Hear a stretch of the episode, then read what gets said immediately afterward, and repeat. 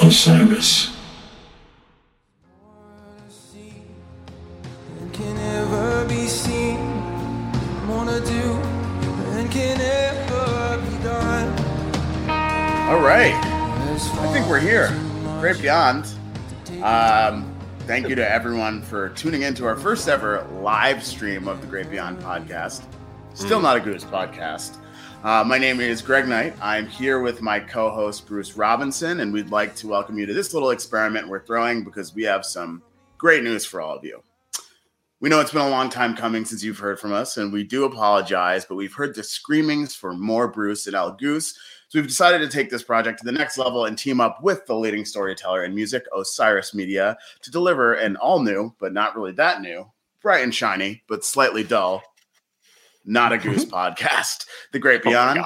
um, we want to uh, also just give a shout out to our third host, Joey Parisi, who could not make it today for the exciting announcement, but he did all the work getting this outline together.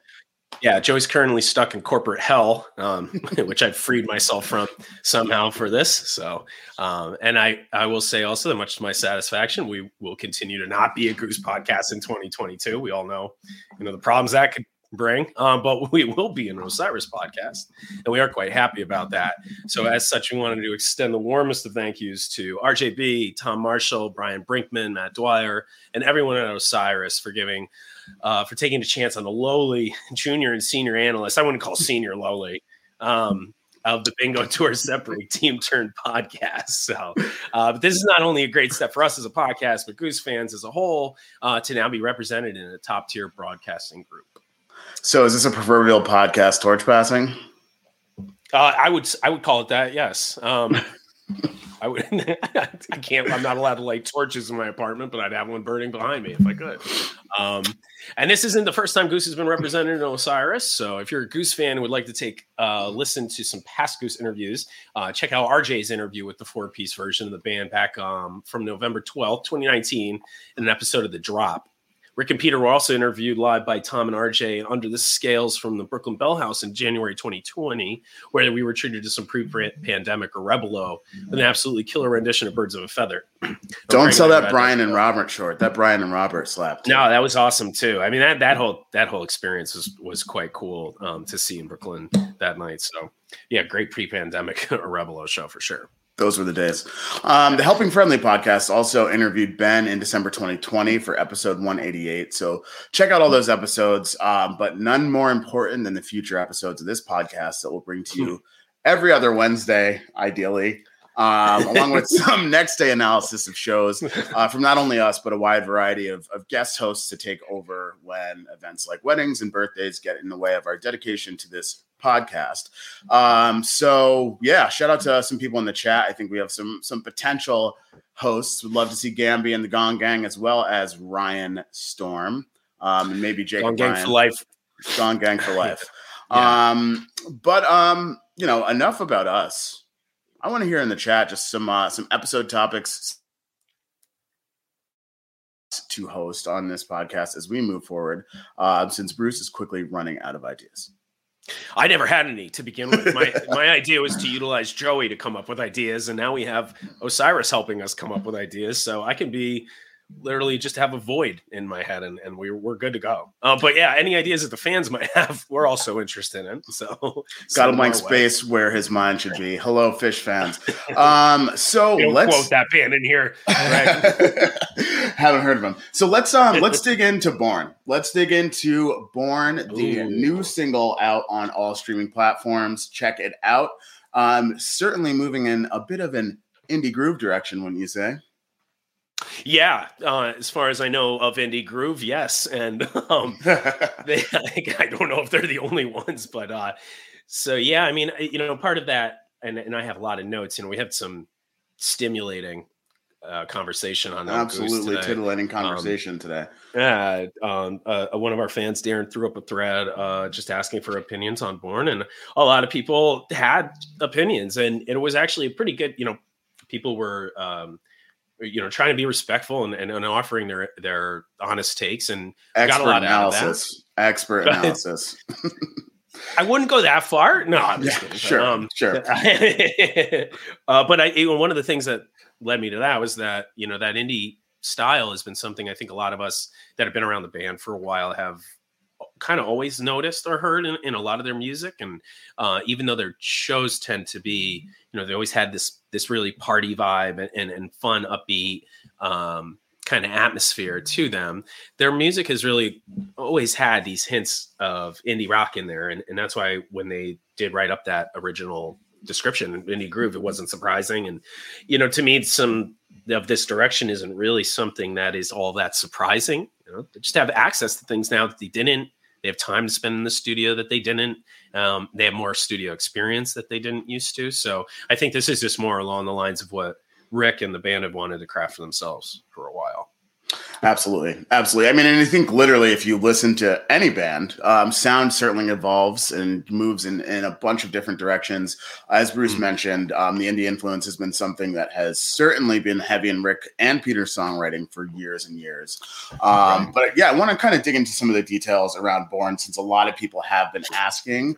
Um, this this song was done with a, a brand new producer, someone that they've never worked with before. Uh, Shenanigans Nightclub and Moon Cabin were both engineered and you know heavily produced by Kenny Cash at um, Factory Underground in Norwalk, Connecticut. Shout out to Kenny. Great Beyond episode four. Um, tune in and listen to our interview with Kenny. It's great um, conversation this, with Kenny. Great conversation. Um, but this this track was recorded with D. James Goodwin at the Isokon in Woodstock, New York. Um, and D. James Goodwin, I actually was lucky enough to um, ignore the band's request for no friends to come up to the studio and completely Smart. insert myself into this uh, recording process. Uh, went up and checked out uh, checked out the room. Incredible location, just set in the woods in Woodstock. And um, Goodwin was was an incredible person to see work. Uh, no shortage of instruments I've never seen before that he uses to craft soundscapes. And um, you know, it's cool to see the guys kind of be really hands off with the creation of stuff as opposed to um, you know, Rick, who I think would you know kind of just be in the studio doing this all himself if he could but really to see them hands off um, letting someone guide the direction. Um, so goodwin actually played pedal steel on the track uh, because he can play just about every instrument. Yeah it's cool. Um, a lot of um, people were asking about that but yeah it was actually a producer. And um, you know i don't i don't know if this bodes another album you know per se uh, because as their publicist i don't know about any of this stuff coming up I just tend to and NDAs are incredible. Announcement. yeah, it's wild. Um, but yeah, I, you know, I really, you know, I think one of the things that that people pointed out is that it certainly sounded like the end of the song um, had that classic Goose going to try to transition into a next song, or maybe be a be a jam vehicle um, or whatnot. So really interested to see kind of where this song will end up living in the catalog and and you know if it's one that will be reserved for breaking out the acoustics live or uh, you know how it'll kind of sound in, in the electric setting. Yeah one of the things too that i've noticed because um i think another fan of ours nick posted on on el goose about the producer since every fan of ours. fan oh of fan of the band fan, fan of, of the band yeah, you know. I mean, I know he's a fan of mine. No, I'm a big fan of Nick's anyway too. So shout out to Nick. Um, but he posted the Wikipedia article that's actually about D. James Goodwin, mm-hmm. and there's a really mm-hmm. interesting little little line in that about how he's known for his quirky approach to recording. I have it up here, and with a bevy of strange instruments and technical devices. The facility is installed in a mid-century residential home, set up in such a way that artists are made to feel as though they are away in a vacation in the woods of upstate New York, surrounded by numerous instruments, toys, manipulation devices aimed at assisting Goodwin in making adventurous recordings without worrying about the clock or time constraints of a typical studio. And we know how Goose does with time constraints. Oh my gosh. Poorly.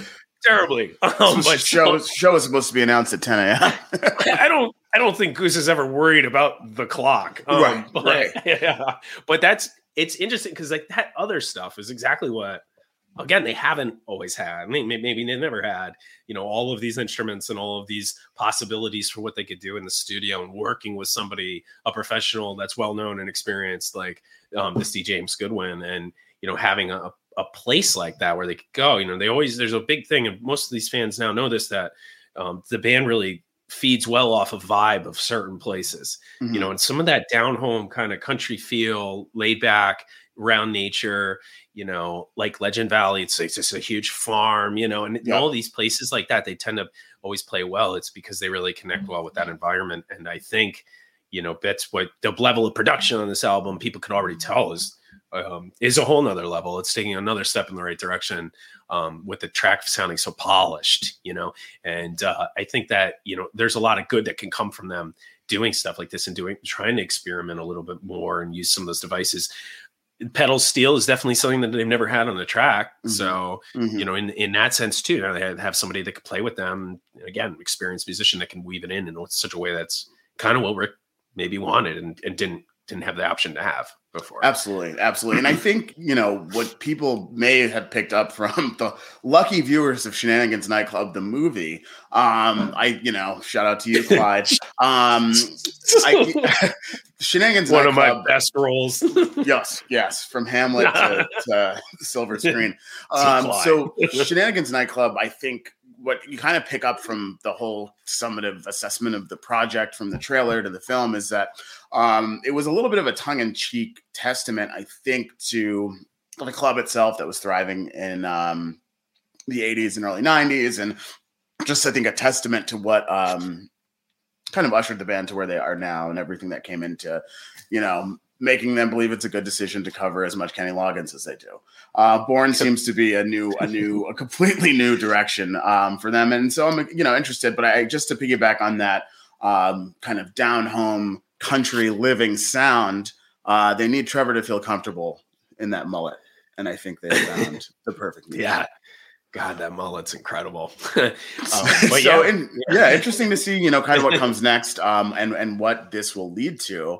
Um, but as we mentioned, it would not be an announcement day for the band if we didn't have an announcement ourselves.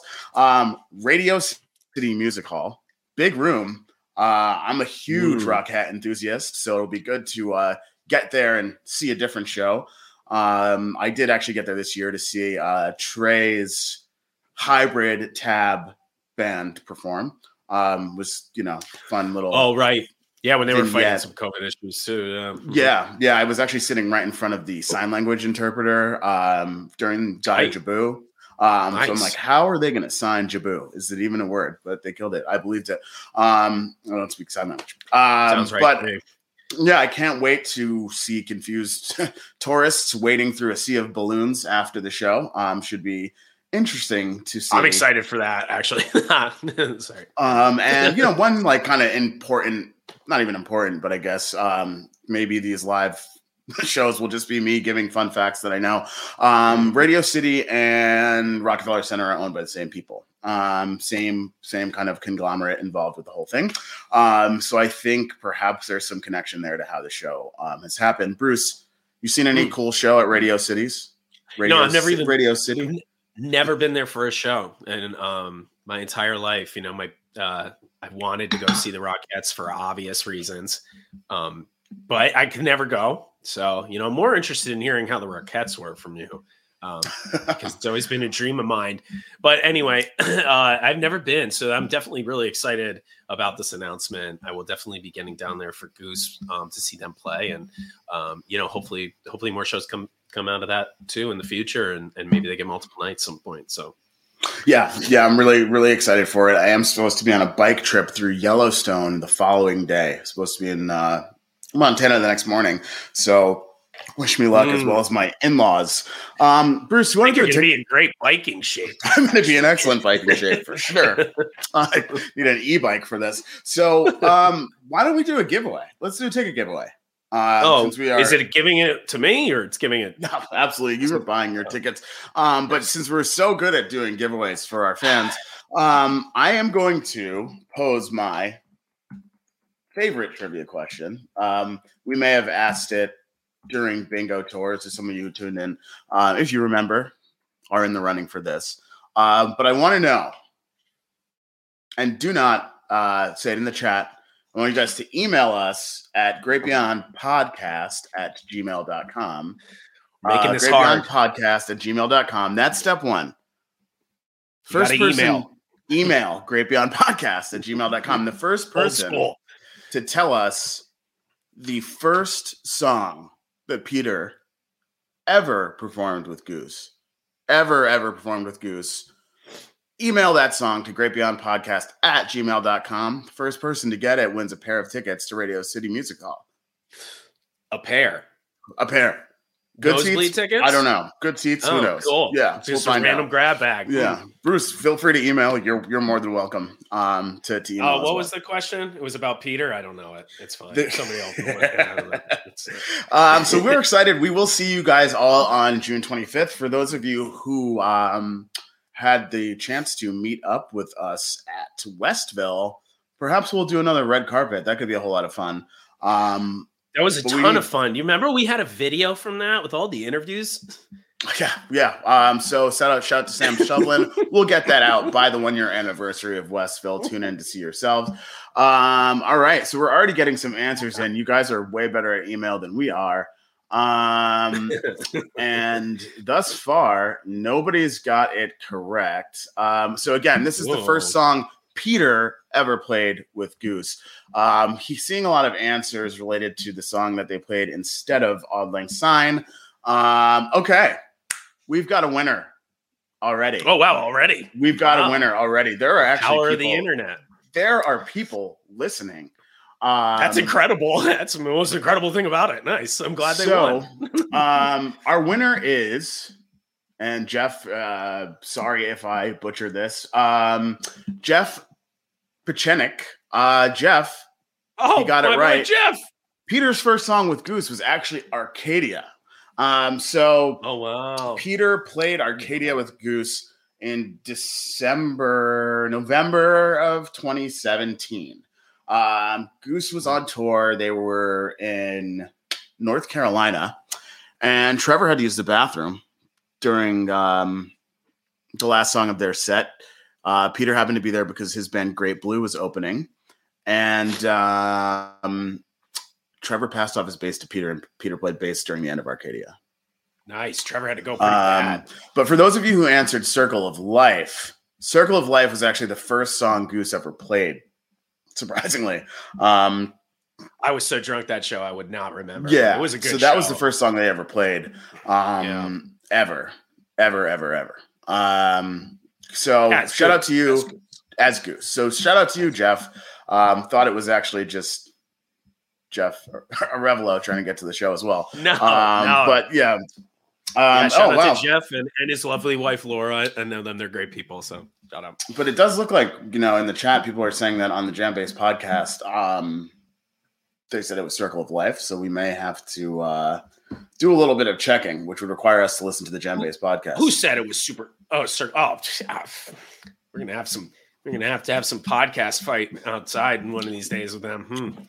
See All where right, this well, is going.